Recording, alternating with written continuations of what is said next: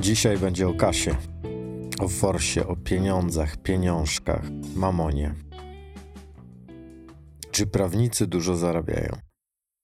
Co wpływa na Twoją wycenę, wycenę Twojej usługi prawnej? Jakie być może popełniasz błędy przy wycenianiu spraw? Zapraszam do piątego odcinka podcastu Toga bez wroga pod tytułem Kasa mecenasa. I na początek uprzedzam i ostrzegam. Ten temat jest bardzo obszerny i dalej nie mam przekonania, czy to jest w ogóle rzecz na jeden odcinek podcastu. W zasadzie mam takie wrażenie, że cały podcast Toga bez wroga, gdyby nie pewne zapędy i motywacje, misja i wizja autora, to mógłby być tylko i wyłącznie o kasie, o zarabianiu, o sprawach związanych z pieniędzmi. I chyba wtedy ten podcast cieszyłby się jeszcze większą popularnością, ponieważ temat forsy pieniędzy u większości prawników, których znam, jest mega ważny, priorytetowy i poświęcają temu tematowi prawnicy mnóstwo czasu, energii i swojego zainteresowania. Wystarczy spojrzeć na posty na LinkedInie, na różne tematy, które się pojawiają wokół kasy prawnika. One zawsze wzbudzają zainteresowanie, komentarze i dzieje się tam dość sporo. Nie sposób jednak wszystko, co, co chciałbym Wam dzisiaj powiedzieć i wszystko to, czym chciałbym się podzielić, zawrzeć w jednym odcinku. Do tego dochodzi taka kwestia, że sporo kwestii wokół tematu kasy to sprawy bardzo indywidualne, wymagające takiego indywidualnego przyjrzenia się sobie albo przyjrzenia się sobie z udziałem kogoś innego. Pod tym kryją się czasem różne blokady, przekonania. Też troszkę dzisiaj o tym będę starał się powiedzieć, co tam pod spodem może się kryć. Natomiast temat, temat przekonań to też temat na osobny odcinek, ponieważ przekonania dotyczą nie tylko kasy, ale w ogóle tego, co jest możliwe lub nie. To też przekonaniom jeszcze na pewno w ramach podcastu Toga bez wroga się przyjrzymy. Rozbieżności pomiędzy, pomiędzy prawnikami i tym, jak podchodzą do tematu pieniędzy, są, są olbrzymie i dlatego ja dzisiaj staram się w pewien sposób zgeneralizować to, co zauważam, co zauważałem u siebie w swoim doświadczeniu, w doświadczeniu swoich koleżanek i kolegów. I co też zauważam w doświadczeniach osób, które przychodzą do mnie współpracować. Na pewno mogę powiedzieć, że ktoś nie potrafi liczyć czasu, ktoś inny ma problem z wyceną własnej wartości, gdy wycenia sprawy, jeszcze ktoś inny ma nieszczelny system rozliczeniowy albo kłopoty ze stworzeniem dobrego systemu motywacyjnego dla pracowników, aby czas zafakturowany przez tych pracowników wynosił, powiedzmy, no tak optymalnie i, i mega na optymizmie sześćdziesiąt do osiemdziesięciu procent zamiast na przykład trzydzieści czy czterdzieści. Często zdarza się w kancelariach tak, ja, tak, ja takie mam wrażenie przynajmniej, po tym co, z czym ja się spotykam, że mm, prawnik, który przesiedział w kancelarii osiem, osiem godzin, no bo dziewięć przecież nie siedział, ma zafakturowane w systemie, w naliczaniu czasu, w timesheetie powiedzmy dwie, dwie i pół godziny. I te bolączki są różne, różnorakie i jest ich tyle, ilu jest prawników i kancelarii. I w zasadzie nie da się znaleźć takiej, takiej odpowiedzi i prawdy na temat tego, jak to wygląda na poziomie ogólnym, jaka jest reguła, ponieważ każdy ma jakiegoś ukrytego zajączka, czyli jakieś kłopociki ze swoim rozliczaniem pieniędzy. Jedni mniejszy, mniejsze, drudzy większe problemy, ale każdy gdzieś je ma. I to, do czego dzisiaj zapraszam, to do takiego, to do takiego zebrania w całość tego wszystkiego, co, co ja wiem. Chociaż i tak nie będzie to wszystko, bo tak jak powiedziałem, temat jest no mega obszerny. I mógłbym prawić yy, i lewić na ten temat przez, przez co najmniej kilka odcinków. Jeszcze jakbym wziął i przejrzał notatki z sesji, żeby zobaczyć, co tam się jeszcze pojawiało, to pewnie by było tego jeszcze więcej. Dziś zebrałem, krótko mówiąc, to co najważniejsze wokół prawniczych stawek i wokół prawniczych zarobków. Nie ukrywam też, że część wypowiedzi w dzisiejszym odcinku, zresztą jak zawsze, to prywatne poglądy autora oparte na jego obserwacji otaczającej rzeczywistości. Od czego chciałem zacząć? Chciałem zacząć od tego, że w weekend prowadziliśmy z moją ukochaną żoną warsztat, tym razem dla nauczycieli. Tak się złożyło i takie zaproszenie od świata dostaliśmy i je przyjęliśmy. I podczas tej, tej konferencji musiałem się wysilać, by przekonać jednego z uczestników, że od co najmniej dziesięciu lat dostęp do zawodów prawniczych jest otwarty, że egzaminy są prowadzone w sposób rzetelny, w zasadzie nie budzący żadnych wątpliwości, przez komisję ministerialną i kto się nauczy, ten zdaje się dostanie na aplikację. No i ten mój rozmówca upierał się jednak, że bez znajomości to adwokatem zostać się nie da. I ja byłem zszokowany, bo mówię, kurczę, stoję tutaj jako, jako trener, coach, mentor. Opowiadam, że kilka lat temu zostawiłem zawód, że zająłem się tym, co kocham, o czym mam wrażenie sala jest przekonana. I opowiadam częściowo historię swojego życia zawodowego i o tym, jak dostałem się na aplikację, nie mając znajomości, a to jednak nie trafia. Co więcej, osoba, z którą rozmawiam, w zasadzie jest w, w wiedzy na temat tego, jak się dostać na aplikację sprzed co najmniej dziesięciu lat, jak nie sprzed piętnastu. I dochodzę do takiego odkrycia, no nie pierwszy raz w życiu, że gdy kto, ktoś używa argumentu nie da się, to jest niemożliwe i do tego nie chce słuchać, nie chce słuchać argumentów, to za diabła nie da się takiej osoby przekonać. Ona po prostu wie i koniec. I dlaczego o tym w ogóle opowiadam na wstępie? Ponieważ odnoszę wrażenie, że dokładnie tak samo jest z przekonaniami na temat pieniędzy i tego, ile prawnicy zarabiają. I chodzi tu o przekonania zarówno samych prawników na ten temat, jak i przekonania społeczeństwa, czyli klientów na temat tego, ile prawnicy zarabiają i jak oni się to dzięki tym zarobkom mają. Żyjemy bardzo często starymi mitami, które są powtarzane jak bery, bojki, opowiadania, podania i legendy, a z rzeczywistością aktualną nie mają zbyt wiele wspólnego. I ostatnio na LinkedInie skomentowałem jeden, jeden z postów, gdzie pojawił się pobocznie w komentarzach wątek zarabiania pieniędzy właśnie przez prawników. I dowiedziałem się w tym komentarzu, jak to prawnicy mają wysokie stawki, bo ktoś, jakiś prawnik od osoby komentującej za poradę dotyczącą prowadzenia działalności zażądał sześciuset złotych.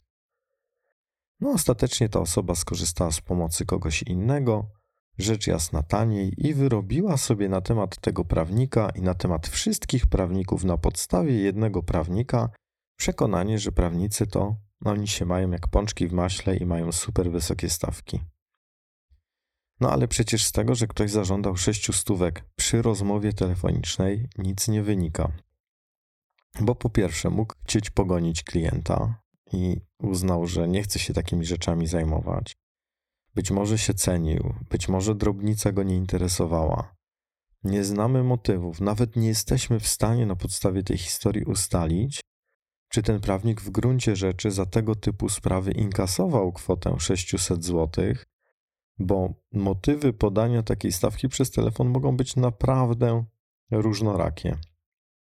Co ciekawe, prawników bogoduchawinien i niczego nieświadom pojawia się nagle w jakiejś dyskusji, przy jakimś poście, w jakimś komentarzu na LinkedInie i okazuje się, że jego sześć stówek robi robotę, ponieważ każdy czytelnik tego komentarza faktycznie może nabrać takiego przekonania, oczywiście o ile nie jest prawnikiem czy adwokatem, radcą, rzecznikiem, notariuszem, może nabrać takiego przekonania, że prawnicy to faktycznie lekką ręką wołają, czy lekką, lekkim językiem wołają sześć stówek za drobną poradę dotyczącą prowadzenia działalności gospodarczej i jej opodatkowania w czasie, w którym osoba korzysta z takiej możliwości prowadzenia działalności bez zgłoszenia.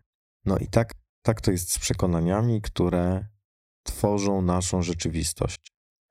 Co do czego jesteśmy przekonani, taką mamy rzeczywistość. Jeżeli wierzymy, że prawnicy to zdziercy, to będziemy spotykali prawników zdzierców, bo nawet jak spotkamy uczciwego, to przypiszemy mu to, że jest zdziercą. I zanim przejdę dalej, to może też opowiem taką krótką anegdotę. We wspólnocie biurowej kiedyś współpracowałem, w sensie byłem na jednej przestrzeni z, z moimi szanownymi koleżankami i kolegami. Był tam pan mecenas Kamil, który opowiadał tę historię, ja ją bardzo chętnie powtarzam przy różnych okazjach. Kiedy to u niego w kancelarii, a w zasadzie w kancelarii jego patrona, zadzwonił domofon. W centrum Katowic, na ulicy Mariackiej, w, ładnym, w ładnej kamienicy mieści się kancelaria w, w dobrze wykończonym budynku i dzwoni domofon i klient pyta, ile kosztuje porada. Na co mecenas przez domofon odpowiada, a ile kosztuje czarny samochód? Głos w domofonie klienta na dole mówi, to zależy jaki, proszę pana. Na co mecenas mówi, to też właśnie, to zależy jaka. Proszę otworzyć. Finiszuje klient, który uświadamia sobie, że chce wejść i chce zapłacić tyle, ile to kosztuje, bo zna wagę swojej sprawy najprawdopodobniej, inaczej pewnie by się na to, na to nie zdecydował. Ja jestem bliski, bardziej bliski przekonania, że prawnicy wcale tak dużo nie zarabiają, jak społeczeństwo, jak społeczeństwu się wydaje i jakie mity krążą wokół prawników w obiegu naszej kochanej społeczności ogólnonarodowej. Nie przeczę, wiem, widziałem, słyszałem. Miałem czasem okazję też poczuć lub dotknąć. Są duże kancelarie, renomowane, gdzie są naprawdę porządne pensje, porządne zarobki. Tam im wyżej w hierarchii, tym lepiej. Ale i tam bywa różnie z wynagrodzeniami prawników niższego szczebla. Są topowe kancelarie, renomowane, w rankingach, gdzie system wynagradzania i premiowania promuje ludzi, zachęca do przedsiębiorczości, do asertywności, do szukania różnych dróg. Ale są też takie, gdzie głodowa pensja prawnika, aplikanta nadal jest standardem, ponieważ kluczowy jest dochód i zysk głównych wspólników. I w takich kancelariach zarabia się nie tylko na pracy prawnika, w sensie takim, że zarabia się na marży na jego pracy, czyli różnicy pomiędzy kosztem prawnika a stawką naliczoną klientowi, ale tam też niestety w niektórych przypadkach zarabia się na wyzysku tych, którzy nie są wystarczająco zaradni, by za przeproszeniem pokazać środkowy palec i poszukać jakiejś pracy dla siebie w innej kancelarii, gdzieś indziej, pracy, która da wynagrodzenie adekwatne do nie tylko poziomu wiedzy i doświadczenia, bo z tym na początku aplikacji może być różnie, choć i tak taki człowiek jest już często po pięciu latach studiów prawniczych i różnych doświadczeniach w kancelariach, na stażach, praktykach i tym podobne, ale chodzi też o to, aby to wynagrodzenie tego młodego człowieka było adekwatne do poziomu jego aktualnych potrzeb życiowych. Dla mnie, w moim świecie, nie do pomyślenia jest sytuacja, w której dwudziestopięcio, a raczej trzydziestoletni człowiek ma kłopot z wyjściem z domu rodzinnego i z wynajęciem przynajmniej małego mieszkania po to, żeby z pensji prawniczej siebie utrzymać. Utrzymać, czyli opłacić mieszkanie, opłacić aplikację, opłacić wszystkie koszty związane z mieszkaniem, mieć jakieś pieniądze na y, transport, y, no i, i inne, inne, inne różne potrzeby. No, można mieć partnera, chcieć pójść na randkę, do kina, y, pójść do jakiejś instytucji kulturalnej, coś obejrzeć, wyjść do restauracji, coś zjeść dobrego. Aplikant, prawnik, to już niekoniecznie aplikant, ale prawnik po pięciu latach studiów prawniczych biorąc pod uwagę renomę, którą się temu zawodowi przypisuje w społeczeństwie, powinien mieć możliwość życia na normalnym poziomie, na normalnym poziomie. I uważam, że to jest czas, żeby wnieść pod dyskusję to, co ja zauważam, i chcę to powiedzieć wprost i jasno, że większość prawników, większość prawników zarabia pieniądze, które są nieadekwatne do poczynionej przez nich zawodowej inwestycji. Czyli nieadekwatne do tego, że skończyli pięć lat studiów magisterskich, za które niektórzy zapłacili w dodatku, trzy lata aplikacji, gdy, gdy myślimy o tych, którzy są na aplikacji. Po drodze są różne perypetie, doświadczenia w różnych kancelariach, staże, czasem stanie przy kserze, czasem latanie w sprawach, w których nikt w kancelarii nie chciał polecieć, bo uważał, że jest to zjawisko, z, z, zajęcie i, i zadanie niegodne. Czasem pojawiają się w życiu takiego człowieka przerwy, poszukiwanie dodatkowych uprawnień. Do tego jeszcze trzeba wziąć pod uwagę to, że nie każdy trafił na aplikację w miejsce, gdzie jego praca była godziwie wynagradzana. Mi znane są sytuacje, w których aplikanci podpisywali listę płac, ale wynagrodzenia nie otrzymali, nie otrzymywali go, mieli opłacany tylko Z U S. Znane mi są też sytuacje, w których pensja miesięczna aplikanta wyniosła na rękę, legalnie lub nie, tysiąc pięćset, dwa tysiące, dwa i pół tysiąca złotych. Co w zasadzie, zwłaszcza w aktualnych czasach, dla dorosłego człowieka jest niewystarczające na opłacenie kosztów, o których, o których wspominałem, czyli mieszkanie, ogrzewanie, jedzenie, transport, rozrywki, aplikacja, wakacje. Artur Nowak w znakomitej książce Adwokaci zraniony zapał precyzyjnie opisuje podobne przypadki. Ja z całą stanowczością i z całą odpowiedzialnością mogę potwierdzić, że sytuacje, o których pisze Nowak, są po prostu prawdziwe. Znam takie sytuacje, znam takie osoby. I w niskim, w nieadekwatnym wynagradzaniu prawników jest jeszcze jedna, jeden skutek, jedna rzecz, na którą trzeba zwra- zwrócić baczną uwagę. Prawnik, który jest źle wynagradzany, najprawdopodobniej nie dorasta, nie, usamo, nie usamodzielnia się, nie buduje swojej, swojej, swojego wewnętrznego poczucia siły. Z pensją tysiąc pięćset czy dwa i pół tysiąca złotych, czy, czy, czy to może być nawet trzy cztery tysiące złotych w Warszawie, prawnik może być skazany na rodziców i na mieszkanie w swoim domu rodzinnym. I gdy tak się dzieje, no to trudno mówić o tym, że to jest osoba, która przechodzi w dorosłość. Osoba po skończonych studiach magisterskich, w trakcie albo po odbytej aplikacji nadal nie może sobie powiedzieć: ja wychodzę z domu rodzinnego, mnie stać na to, żeby mieszkać u siebie w wynajętym mieszkaniu. Ale taka osoba jest skazana na coś jeszcze o wiele gorszego, na beznadzieję i na bezradność. Oczywiście, jeśli ma wystarczającą determinację, to wyrwie się z bezradności. Będzie szukać tak długo pracy, kancelarii, może firmy, aż znajdzie pracę za takie pieniądze, których potrzebuje, by żyć na poziomie wynikającym z aktualnych potrzeb. Potrzeby wynikają z wieku, z zainteresowań i tym podobne. Ale to nie jest typowa droga młodego prawnika. Znam prawników, obserwowałem prawników, spotykam prawników, którzy godzą się na niskie pensje po to, by skończyć aplikację, by mieć pracę, by mieć patrona, by jakoś przebrnąć do końca szkolenia na aplikacji, i takie osoby mówią sobie: a potem się odkuję już we własnej todze. Problem w tym, że w takiej postawie, gdy pozostają bierni, pozostają w akceptacji tych niskich stawek.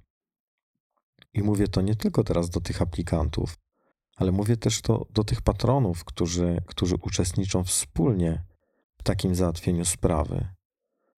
Że w takiej postawie taki aplikant, taki prawnik nie uczy się zarabiania. No bo skoro przez trzy lata aplikacji, czy przez pięć lat pracy w kancelarii, czy, czy w jakiejś innej firmie jest traktowany głodową stawką, to jak on ma się nauczyć tego, że mu się należy? Jak on później ma wyjść do klienta i powiedzieć, ale mi się tyle należy? Prawnik, aplikant niedoceniany w sensie finansowym, który godzi się, jest bierny i godzi się na taką sytuację, uczy się tego, że należy mu się mało, bo dostaje mało.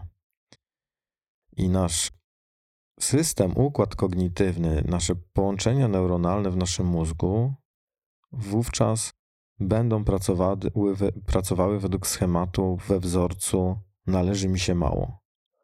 No bo przez trzy lata dostaję mało, taki jest standard, mój mózg i moje połączenia neuronalne znają, że należy się mało, prawnikowi należy się mało. Po trzech latach taki prawnik z takim połączeniem neuronalnym należy mi się mało, będzie mało żądać, gdy zaczną przychodzić do niego pierwsi klienci. Skończy aplikację i okaże się być po prostu niewystarczająco wyceniony. I nawet gdy nauczy się, że należy mu się dużo, to obserwując w trakcie aplikacji czy w trakcie zatrudnienia w kancelarii swoje szefostwo, w pakiecie chwyta przekonanie, które brzmi dużo dla mnie, a mało dla zespołu. No bo skoro mój patron chciał dużo dla siebie, a dla mnie zostawały, przepraszam za słowo, ochłapy, no to tylko to znam i tak będę postępować. Nie mówię, że to jest reguła. Daleki jestem od tak skrajnych generalizacji.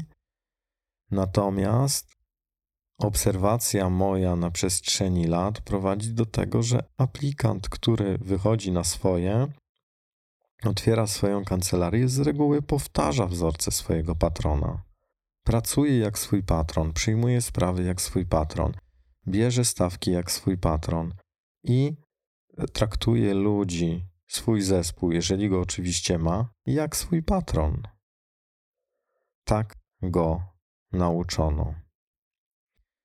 Mistrz, czyli szef, czyli patron, który nie wynagradza godziwie swojego pracownika, czyli aplikanta, prawnika, tak naprawdę wyrządza mu krzywdę. Pomijam w tej chwili to, jaką krzywdę wyrządza sobie. To jest poza moimi dzisiejszymi rozważaniami. Ale traktując w ten sposób aplikanta, prawnika, traktuje go nieadekwatnie, niewspółmiernie, ponieważ nie widzi człowieka, jego wykształcenia, jego starań, tylko widzi słupek w Excelu. Nie widzi doświadczenia, tylko pozycję kosztową. A w gruncie rzeczy, gdy tak się dzieje, widzi przede wszystkim tylko siebie. I tego myślenia, jak już, jak już próbowałem nakreślić, tego myślenia uczy młodego adepta prawniczej sztuki magicznej, który będzie żył według wzorca należy się mało, a nawet gdy się ma, to należy z tego, co się ma, oddać jak najmniej innym. Pokaż mi swojego aplikanta, pokaż mi jego sukcesy, jego drogę, jego zarobki, a powiem ci, jakim byłeś patronem albo jakim jesteś patronem. Ja miałem olbrzymie szczęście, na które zapracowałem i miałem taką przyjemność, że w trakcie aplikacji pracowałem w kancelarii, w której gdy się postarałem, przyprowadziłem klientów, to potrafiłem dostać na rękę kilkanaście tysięcy złotych. Oczywiście nie było tak każdego miesiąca, ale patron mój i, i szef mój, głównie szef, bo tak jak już kiedyś opowiadałem, byłem w takim rozliczeniu, że i w takim modelu, że na aplikacji byłem u jednego adwokata, a zatrudniony jako in-house byłem w kancelarii u drugiego adwokata, gdzie obsługiwałem spółkę. I z moim szefem miałem układ taki, że gdy przyprowadzam sprawę do kancelarii, dostaję od, odpowiedzialność za prowadzenie tej sprawy, ale też dostaję połowę wynagrodzenia po odliczeniu podatków za tę sprawę. I dla mnie to było motywujące, uczyło mnie to być obrotnym, operatywnym, poszukującym zleceń, rozmawiającym o tym, czego ludzie potrzebują od prawnika, gdy ich spotykałem w różnych miejscach, bo a nuż się mogło coś trafić. I to mnie też uczyło tego, że gdy zarabiam więcej, pracuję więcej, ale też tego, że można się tym, co się ma, podzielić. Pamiętam takie, tak, taką sytuację, gdy do kancelarii przyjechało dwóch, dwóch górali i mój, mój szef ówczesny, negocjując z nimi warunki, po, po góralsku w gwarze próbował powiedzieć: możesz, to dosz, czyli masz, to dasz, to się podzielisz. I faktycznie takie jego było myślenie. Gdy on miał, to dał. Warto było przynieść dla niego, żeby mieć dla siebie. I to był bardzo zdrowy układ, w którym uczyłem się dojrzałości, dorosłości i wyceniania siebie i szanowania siebie i swojej pracy. Zwróć uwagę, że coś w naszym społeczeństwie sprawia, też coś w naszych postawach prawniczych sprawia, że my, prawnicy, nie radzimy sobie tak dobrze jak lekarze. U lekarzy dobre, wysokie zarobki to w zasadzie standard. Tam oczywiście standardem jest też kilka etatów, praca w kilku przychodniach czy jakichś innych placówkach służby zdrowia. I wystarczy, jadąc samochodem po centrum jakiegoś dużego miasta, porównać świat prawniczy z światem medycznym. Ile mija się, ile mijasz profesjonalnych, zorganizowanych na dużej powierzchni placówek medycznych, a ile biur prawnych. Nie mówię tu o jedno, jednoosobowych, dwuosobowych kancelariach, które wynajęły mieszkanie w kamienicy w centrum Katowic, Warszawy, Poznania czy Łodzi na, na prowadzenie kancelarii, ale mówię o kancelariach, które są tak zorganizowane jak placówki medyczne, gdzie jest wynajęte piętro, gdzie jest wynajęty cały duży sto, dwieście, trzysta metrowy lokal. Ta różnica jest oczywista, ponieważ dla społeczeństwa, jak się wydaje, i to chyba się wydaje zresztą naturalne, zdrowie jest dużo ważniejsze od bezpieczeństwa prawnego, ale też lekarze potrafią z tego zrobić użytek i to wykorzystać. Potrafią w jakiś lepszy sposób, mam wrażenie, się organizować w tego typu placówki. Zresztą, co jest ważniejsze dla społeczeństwa, no to o tym decyduje też edukacja. Wpajany nam od dziecka system wartości, no ale też trudno, żebyśmy zdrowia nie traktowali jako ważniejsze od bezpieczeństwa prawnego, ale też długoplanowe działania tych, którym zależy na wysokich stawkach prawników, takich, które by były zbliżone do stawek lekarzy, powinny zakładać jednak edukację społeczeństwa i edukację prawną już od najmłodszych. I widziałem, że jedna z korporacji zawodowych na pewno takie działania podejmuje. Widziałem też profil na Instagramie, który reklamuje takie lalki w todze i tam też działania edukacyjne na poziomie już przedszkola się realizują. I jestem cały, cały, całym swoim sercem za tego typu aktywnościami, których celem dalszym lub bliższym jest również uświadomienie młodym, starszym i dorosłym, że bezpieczeństwo prawne jest Jest ważne, jest ważne i warto w nie inwestować. No i wracając do tego porównania prawników i lekarzy, ilu znasz prawników, którzy od konsumenta zażądają trzysta złotych, powiedzmy, za piętnaście minut pracy? Nie pytam o obsługi, nie pytam o firmy, o obsługę firm, nie pytam o transakcje M and A. Pytam o konsumenta, czy potrafisz wskazać prawnika, który weźmie za piętnaście minut pracy trzysta złotych? Ja bym powiedział tak, znam, natomiast jest to, jest to rzadkość. W branży medycznej z kolei nikt nie kwestionuje tego, że u dowolnego specjalisty w prywatnej służbie zdrowia, zdrowia godzina pracy kosztuje od sześciuset do gdzieś tysiąc dwieście złotych albo i więcej. Skąd biorę te stawki? Jeżeli za wizytę u specjalisty, która trwa około piętnaście minut, płaci się czasem sto pięćdziesiąt złotych, a czasem trzysta, na przykład u ginekologa, no to rachunek jest prosty. cztery razy sto pięćdziesiąt daje sześćset, cztery razy trzysta daje tysiąc dwieście. I taki jest przedział zarobków specjalisty w branży medycznej. I co więcej, i co gorsza, ludzie płacą takie stawki za pomoc zdrowotną, mając jednocześnie ubezpieczenie, ubezpieczenie w Państwowej Służbie Zdrowia, która no, działa tak jak działa. Ale wybór dla obywatela, dla konsumenta jest prosty. Czekasz w kolejce albo idziesz do lekarza prywatnie. I spora część obywateli idzie prywatnie. I tam za bardzo nie ma takiej dyskusji, że lekarze zdzierają. Mało kto kwestionuje prawo lekarza do wynagrodzenia właśnie w takiej wysokości. Mało kto mówi, trzy stówki za piętnaście minut u ginekologa to już jest po prostu masakra. Ja nie słyszę takich opinii. Po prostu ludzie idą i płacą, idą i płacą. Gdy potrzebują, idą i płacą. I teraz pytanie do ciebie. Droga prawniczko, drogi prawniku, mecenasko, mecenasie, adwokatko, adwokacie, radczyni, radco. Czy potrafisz powiedzieć sto pięćdziesiąt do trzystu złotych za piętnaście minut pracy, bez wyrzutów sumienia, z takim poczuciem, pracowałam, pracowałem na to wiele lat, należy mi się, chcę tak mieć. Na chwilę wrócę do, do tych nauczycieli.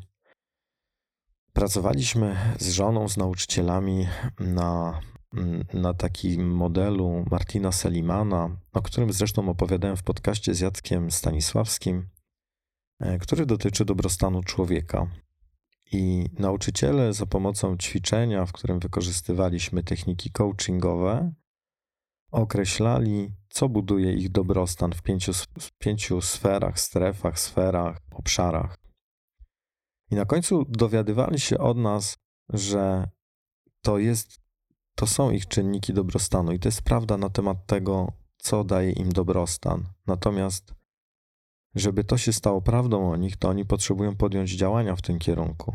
Jeżeli chcą zarabiać kwotę X, to potrzebują zacząć coś w tym kierunku robić, bo sama ta pensja do nich na takim poziomie nie przyjdzie. I oczywiście, co robić? No robić można na poziomie systemowym, ale też robić można na poziomie własnej organizacji biznesu i decyzji, co ja chcę sprzedawać, jak chcę sprzedawać, jak definiuję swoją sprzedaż, swoją ofertę po to, żeby mieć takie pieniądze, jakie chcę. Przykładowo właśnie sto pięćdziesiąt do trzystu złotych za piętnaście minut pracy. Powtarzam, bez wyrzutów sumienia, z poczuciem pracowałam, pracowałem na to wiele lat, należy mi się. To jest moja wartość i mój kapitał. I zgadzam się też z wszystkimi tymi głosami, które być może się pojawią, że przykład lekarza nie jest dobrym przykładem. Okej, okay. Spoko, niech, niech będzie. Jakie są zarobki dobrego fryzjera w centrum Krakowa, Warszawy, Poznania, Łodzi, Katowic, Bielska Białej?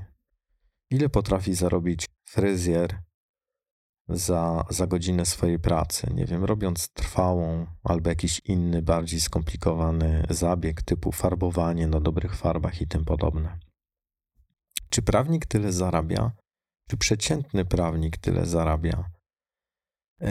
To co, to, co też może warto, żebym w tym miejscu powiedział, gdy ja mówię o tych zarobkach i mówię, że prawnicy nie zarabiają dużo, ja mówię o tej skali, masie, ogromnej ilości adwokatów, radców, prawników też bez uprawnień, którzy są w zawodzie i nie są połączeni w duże sieci, w duże kancelarie, w duże zespoły.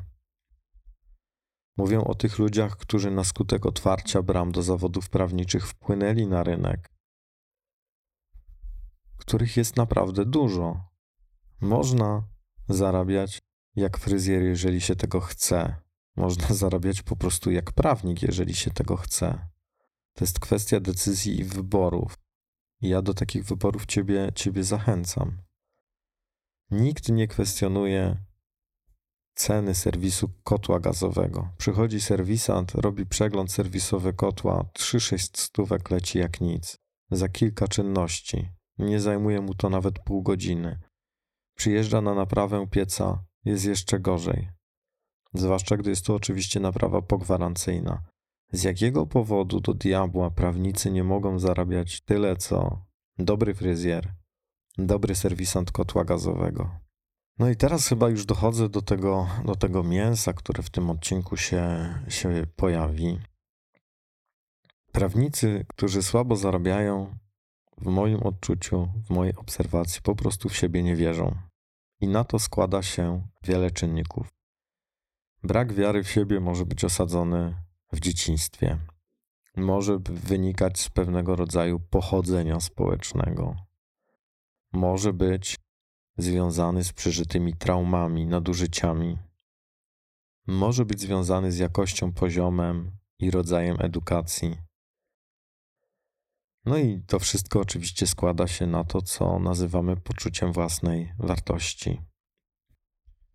Nie wyceniamy spraw, nie wyceniamy case'ów, wyceniamy zawsze siebie. Siebie i to, na ile wy- wyceniamy swoją pracę, energię życiową w związku z zaangażowaniem na rzecz jakiegoś klienta. Ciekawe jest dla mnie to, i to jest takie tajemnicze wręcz, że prawnicy, którzy słabo zarabiają i którzy mają trudność z wycenieniem siebie i swoich spraw, często przyciągają klientów, którzy chcą płacić jak najmniej, albo chcą ich naciągnąć, albo kombinują, lawirują, żeby, żeby w ogóle nie zapłacić.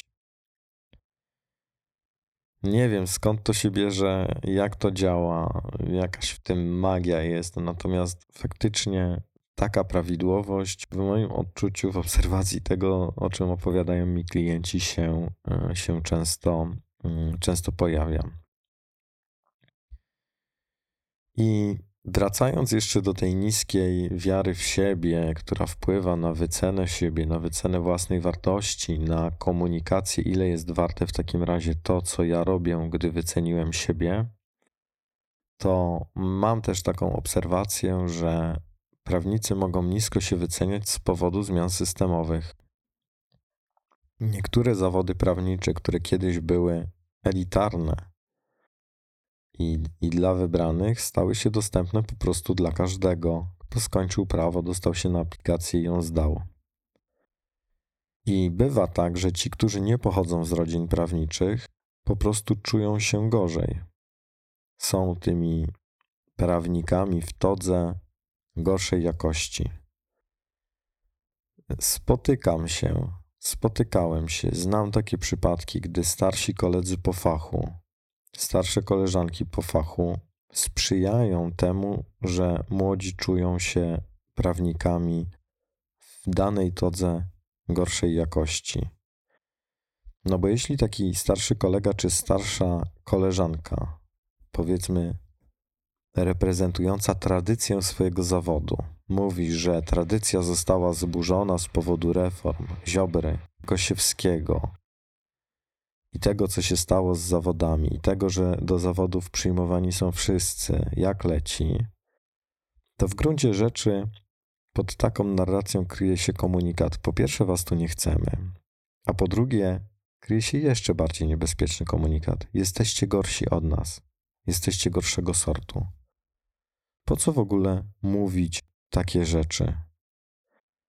Nowak zresztą, Artur Nowak, wspomniany już, opisuje takich prawników starej daty w swojej książce, którzy narzekają na zmiany systemowe i na aplikantów, których notabene w tej chwili sami wychowują.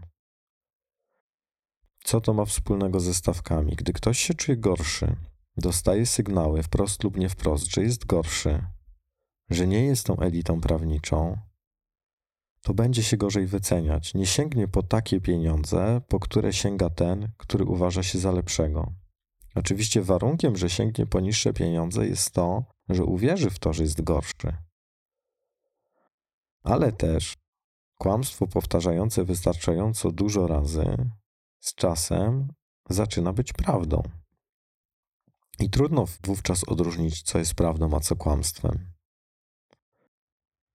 No i w taki sposób rodzą się na skutek takiego kategoryzowania zawodów różnych na lepsze i gorsze okresy i bardziej i mniej elitarne historie, To z takich narracji rodzą się prawnicy w upra- z uprawnieniami w todze na, na podzieleni na kategorię lepszą i gorszą.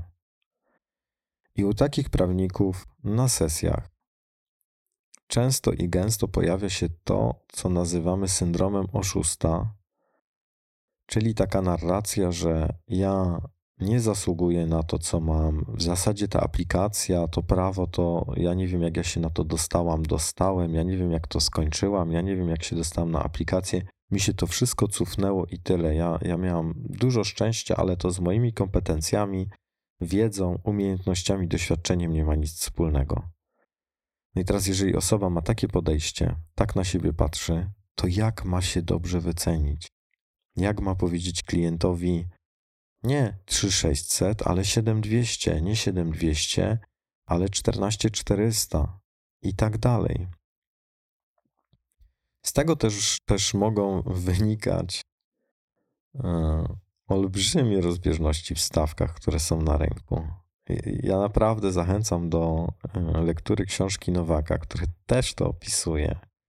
Mnie ta książka bardzo ucieszyła, ponieważ różne takie moje obserwacje i rozczarowania, które miałem w związku z zawodami zaufania publicznego w Polsce, no zostały odkryte i jasno nazwane. I autor ma na to, podejrzewam, mocne argumenty i podkładki po to, żeby zachęcić nasz świat, nasz wspólny, nas wszystkich prawników do reformy. Gdy na aplikacji mój szef za, za rozwód brał powiedzmy trzy cztery tysiące złotych, pewnie tak na start, bo szczegółów dalszych nie znałem, to byli w Częstochowie profesjonalni pełnomocnicy. Ja celowo nie wymieniam zawodów. Profesjonalni w tym znaczeniu, że posiadający togę z wypustką, którzy za rozwód brali sześćset złotych. Gdy ja już nauczony doświadczyłem, doświadczeniem rozliczałem wszystkie sprawy w kancelarii według stawki godzinowej, dosłownie wszystkie, łącznie z rozwodami, ponieważ stawkę godzinową uważam w zasadzie za, za głównie sprawiedliwą, no poza może wyceną jakichś olbrzymich inwestycji i projektów, to mój kolega z aplikacji, który już też był adwokatem, okazało się, że bierze za rozwód piętnaście tysięcy złotych. Ja miałem taką mega konsternację. Jak to? On? piętnaście tysięcy? Dzisiaj sobie myślę, a dlaczego nie?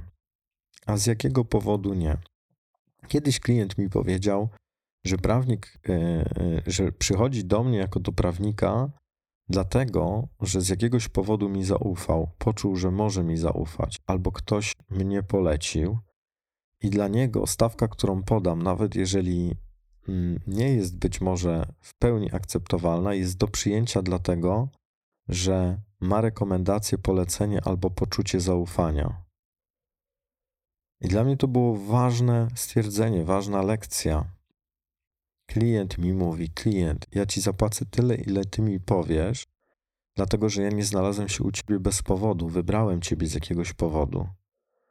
I faktycznie, gdy zacząłem analizować, to w całej swojej historii miałem chyba dwie sytuacje, tylko gdy klient odmówił zapłacenia mi wynagrodzenia takiego, jakie powiedziałem, uznając je za zbyt wysokie.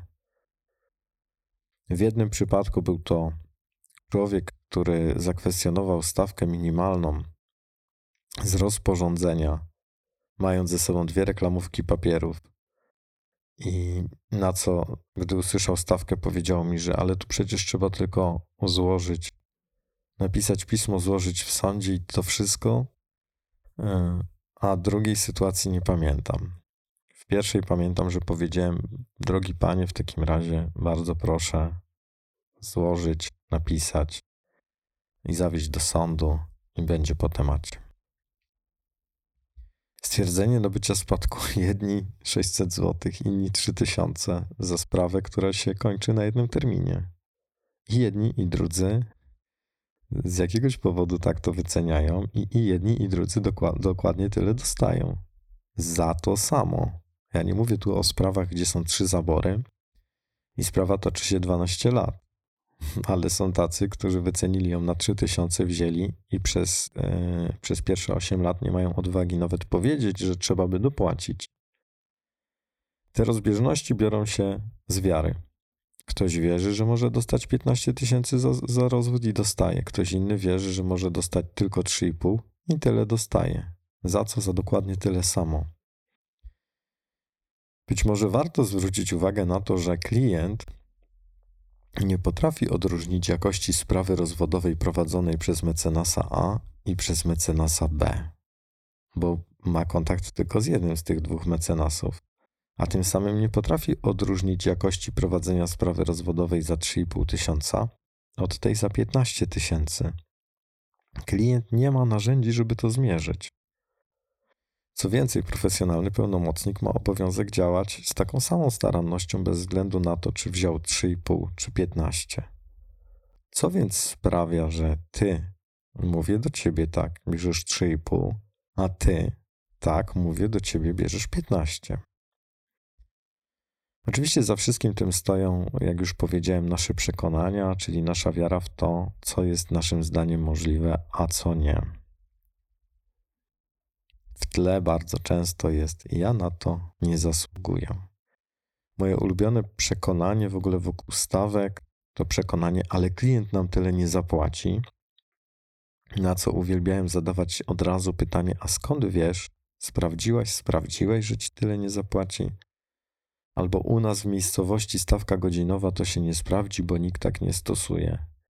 No, u mnie się sprawdziła, nikogo, do nikogo się nie porównałem, po prostu z dnia na dzień, gdy przeliczyłem jedną ze spraw rozwodowych, podjąłem decyzję, że nie będę już prowadzić żadnych spraw według ryczałtu, w których poziom zaangażowania nie jest znany na początku. Z przekonaniami to jest tak, że no miałem taki epizod niedawno, że byłem cztery dni na diecie tak zwanej ziemniaczanej, gdzie trzy posiłki dziennie to ziemniaki. O walorach diety być może opowiem Ci innym razem. Natomiast pytam na sesjach w tej chwili wszystkich prawników, czy da się zrobić ziemniaki, placki ziemniaczane bez mąki, jajka i tłuszczu.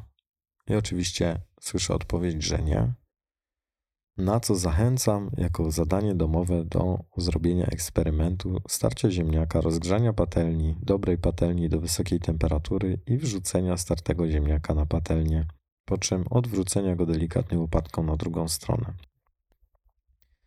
Gdy masz przekonanie, to nie wierzysz, że może być inaczej, ale gdy wbrew swojemu przekonaniu zaczniesz działać, żeby sprawdzić, to może się okazać, że to, co uważałaś, uważałeś za świętą prawdę, prawdą nie jest.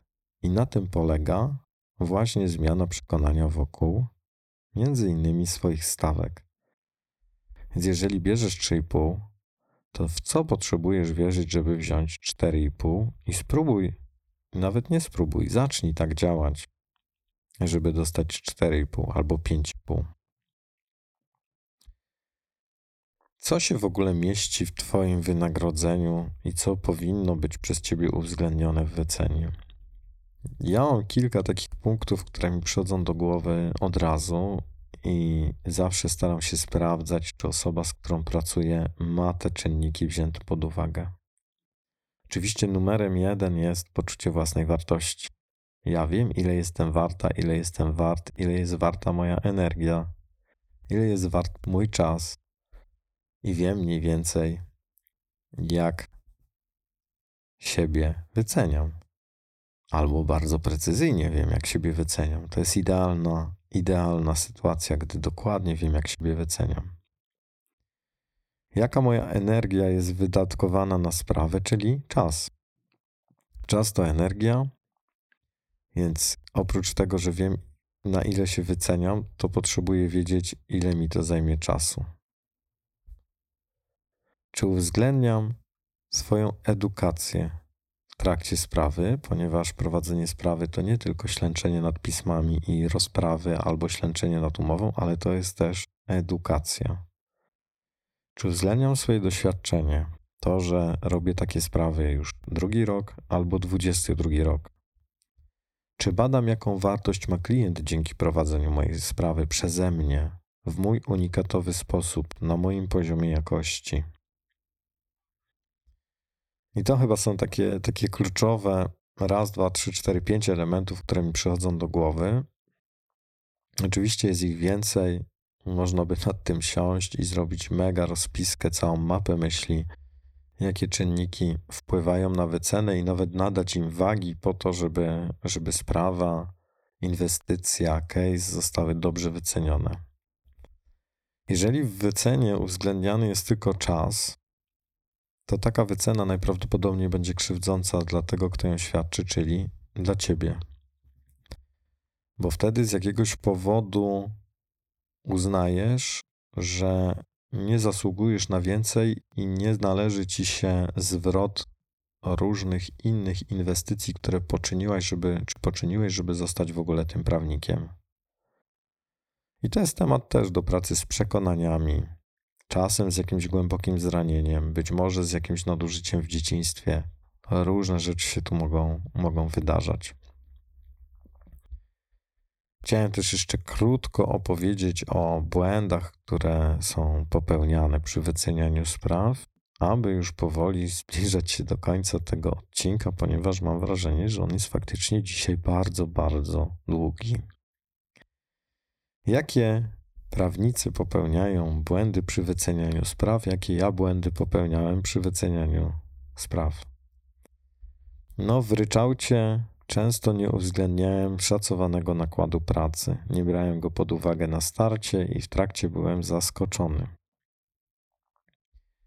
Drugim takim błędem, który, który też popełniałem, była niska stawka godzinowa, nieadekwatna na przykład do poziomu odpowiedzialności związanej z danym case'em, z daną sprawą.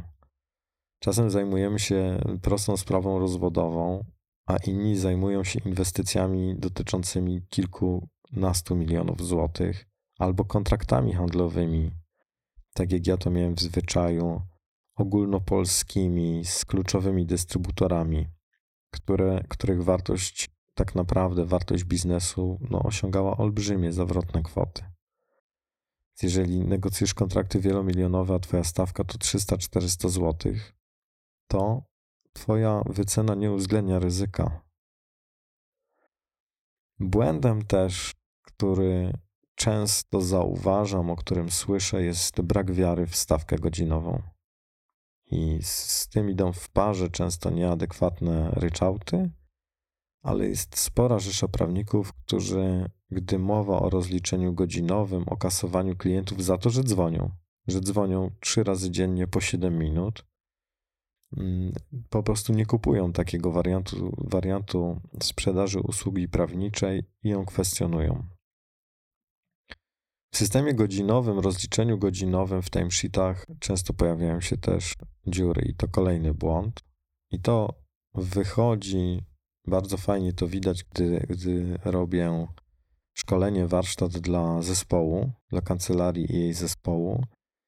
I ten temat często się potrafi pojawić jako taka zadra, że ktoś chce, żeby było jakoś, ktoś inny chce, żeby było inaczej. I okazuje się, że są dziury. Pojawiają się na przykład rozbieżności co, co do sposobu liczenia czasu dla klienta w poszczególnych działach kancelarii.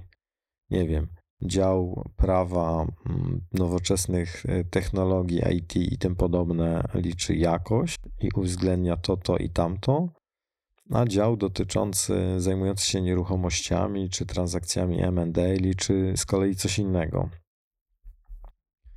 Rozbieżności w, w, w i luki w systemie liczenia czasu pracy też mogą dotyczyć pracowników niższego szczebla. Jedni je uwzględniają, drudzy nie. Jest też kwestia wykonywania pracy przez tak zwane dwie pary, pary oczu, gdy po jednej osobie sprawdza druga, czy praca jednego prawnika, tego pierwszego, ma być liczona, czy drugiego, czy obydwóch.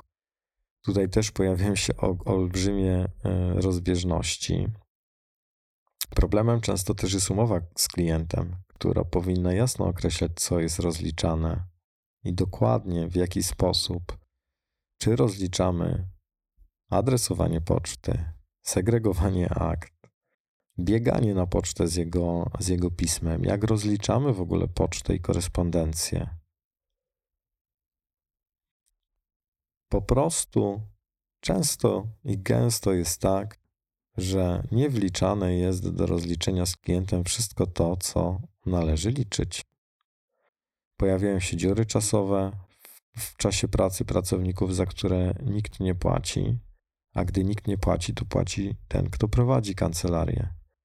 W tych dziurach właśnie może być ta poczta, ta segregacja akt, jakieś telefony z krótkimi czasami, jakieś krótkie czasy i czynności, które szkoda czasu wpisywać do systemu i tym podobne. Być może znasz, sądzę, że znasz rynek profesjonalnego najmu. Tam za wszystko płaci najemca. Najemca płaci za ochronę, za parking, za utrzymanie czystości, za media, za ubezpieczenie, podatek od nieruchomości i tysiąc innych składowych. Właściciel budynku nie płaci za nic, płaci tylko podatek od nadwyżki pomiędzy tym, co wynoszą koszty utrzymania budynku, a tym, co zarobił na czynszach najmu. I, i, i oczywiście opłatach eksploatacyjnych. Tam jest czysty biznes. Z jakiego powodu w kancelarii właściciele kancelarii mają dokładać do czynności, które są podejmowane przez nich w imieniu ich klientów, na rzecz ich klientów? Rynek kancelaryjny nie powinien w moim odczuciu różnić się od rynku najmu nieruchomości. Wszystkie czynności prawnika, łącznie z kosztami jego samochodu, powinny być uwzględnione w sposobie rozliczenia z klientami, ponieważ ten prawnik jeździ tym samochodem też w interesie tych klientów. Ten samochód jest tego, pra- tego prawnika tylko w gruncie rzeczy, albo głównie w gruncie rzeczy, na jego potrzeby zawodowe. I też zauważam, że gdy mówię o takich rzeczach, to wyczuwam, obserwuję brak takiej odwagi, takiej skłonności powiedzenia: no tak, moglibyśmy to tak zrobić, dlaczego nie?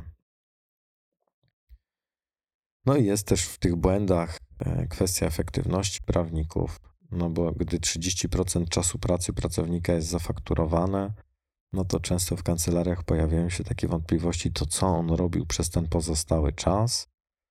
No i oczywiście to jest z jednej strony wydajność i efektywność prawnika, a z drugiej strony jest to jasne określenie, co ma być rozliczone z klientem i co jest w systemie rozliczenia godzinowego czy ryczałtowego z klientem, po to, żeby to się wszystko spinało i zamykało. Kończę z takim wnioskiem, że być może prawnicy nie zarabiają gorzej od lekarzy, tylko gorzej się rozliczają od lekarzy. I może gdyby uwzględnili wszystkie czynniki kosztowe, które wchodzą w grę w swojej pensji, w swojej stawce godzinowej czy w swoim ryczałcie, to okazałoby się, że mogą pracować i zarabiać dokładnie tak samo jak lekarze. Nie będę już wspominać tych naprawiaczy, serwisantów kotłów czy, czy, czy gabinety kosmetyczne i fryzjerskie, bo nie, nie w tym rzecz. Natomiast nie ma we mnie zgody i nie zgadzam się na to, żeby zawód zaufania publicznego, jakim jest na przykład adwokat czy radca prawny, miał być gorzej wynagradzany niż zawód zaufania publicznego w postaci lekarza.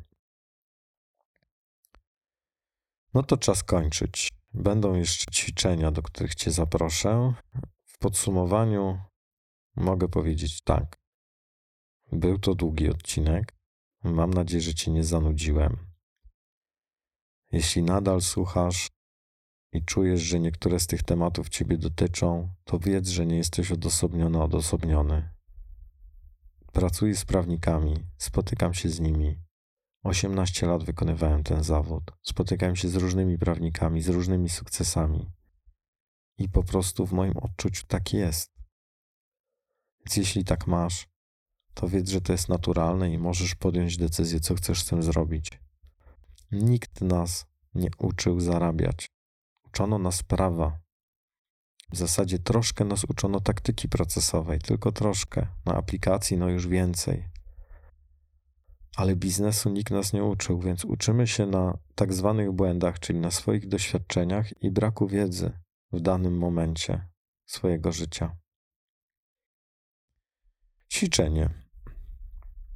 Ustal, ile chcesz zarabiać, ale ustal, ile chcesz zarabiać na poziomie minimalnym i maksymalnym.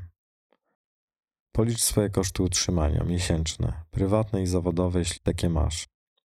Policz, ile potrzebujesz na czas wolny, na przyjemności, na wakacje. Policz też, ile potrzebujesz dodatkowo na swoje zabezpieczenie, na przykład emerytalne, bo możesz nie wierzyć w system ubezpieczeń społecznych i wychodzić z założenia, że co miesiąc potrzebujesz odłożyć jakąś kwotę na czas, gdy już przestaniesz wykonywać swój zawód.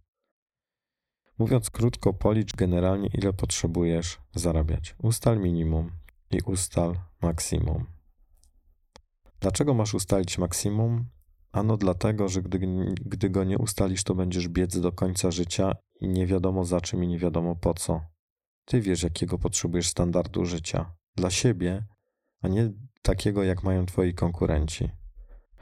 Gdy nie ustalisz minimum, nigdy nie zwolnisz. Będziesz ciągle biec po pieniądze, których najwyraźniej nie będziesz potrzebować.